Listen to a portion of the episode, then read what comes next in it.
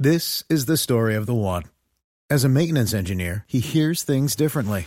To the untrained ear, everything on his shop floor might sound fine, but he can hear gears grinding or a belt slipping. So he steps in to fix the problem at hand before it gets out of hand. And he knows Grainger's got the right product he needs to get the job done, which is music to his ears. Call, clickgrainger.com, or just stop by. Grainger, for the ones who get it done.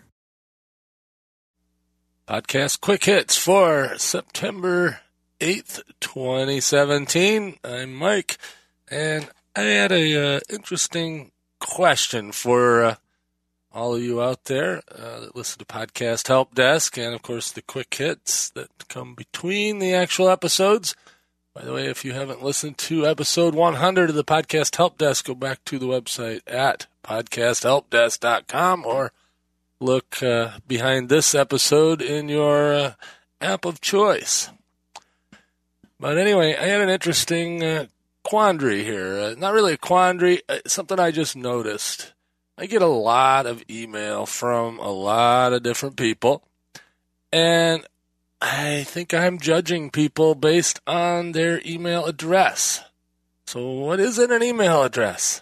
You know, I, I, it's kind of funny, you know, when I see at AOL, I see at Hotmail, I see at Outlook.com or at Yahoo.com. I tend to think less of the person, or at least at first. Now, there's lots of exceptions to any rule, of course, but uh, do you get that same feeling sometimes, you know, when you see one of those free emails? And for some reason, and I don't know if it's just me or uh, if this is, you know, a, a common thing, but for some reason at gmail.com does not have the same stigma as some of the other free email clients out there, email services. I don't know. Uh, I just think that, uh, you know, I tend to judge people, not really judge them, but I, I expect less of somebody with that email address versus at mygreatpodcast.com or, you know, at podcasthelpdesk.com or whatever. You know, of course, I use, uh, most of the time, I use one, mike at mikedell.com, you know, and also I think I have, uh, I don't know if I have any at podcasthelpdesk.com. I probably do. anyway, but it all ends up at mike at mikedell.com, and, you know, I, that's pretty generic. Uh, that is actually uh, Gmail based. Course, my work email is Gmail based. My school email is Gmail based. My radio station email is Gmail based, and all of it you know, filters into that exact same uh, mailbox over at mikedell.com.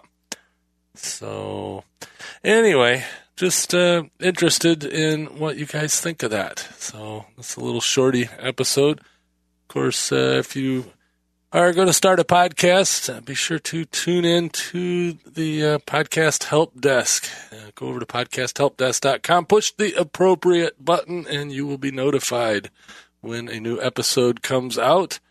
And uh, that will uh, get you subscribed. Going to be starting a, kind of a one on one session since uh, the next official episode is episode 101. So we're going to do a podcasting 101, you know, how to start a podcast for the next several episodes. So get over there, get subscribed if you're not already, and uh, we'll uh, see you next time. This is the story of the one. As a maintenance engineer, he hears things differently. To the untrained ear, everything on his shop floor might sound fine, but he can hear gears grinding or a belt slipping. So he steps in to fix the problem at hand before it gets out of hand. And he knows Grainger's got the right product he needs to get the job done, which is music to his ears. Call, clickgrainger.com, or just stop by. Grainger, for the ones who get it done.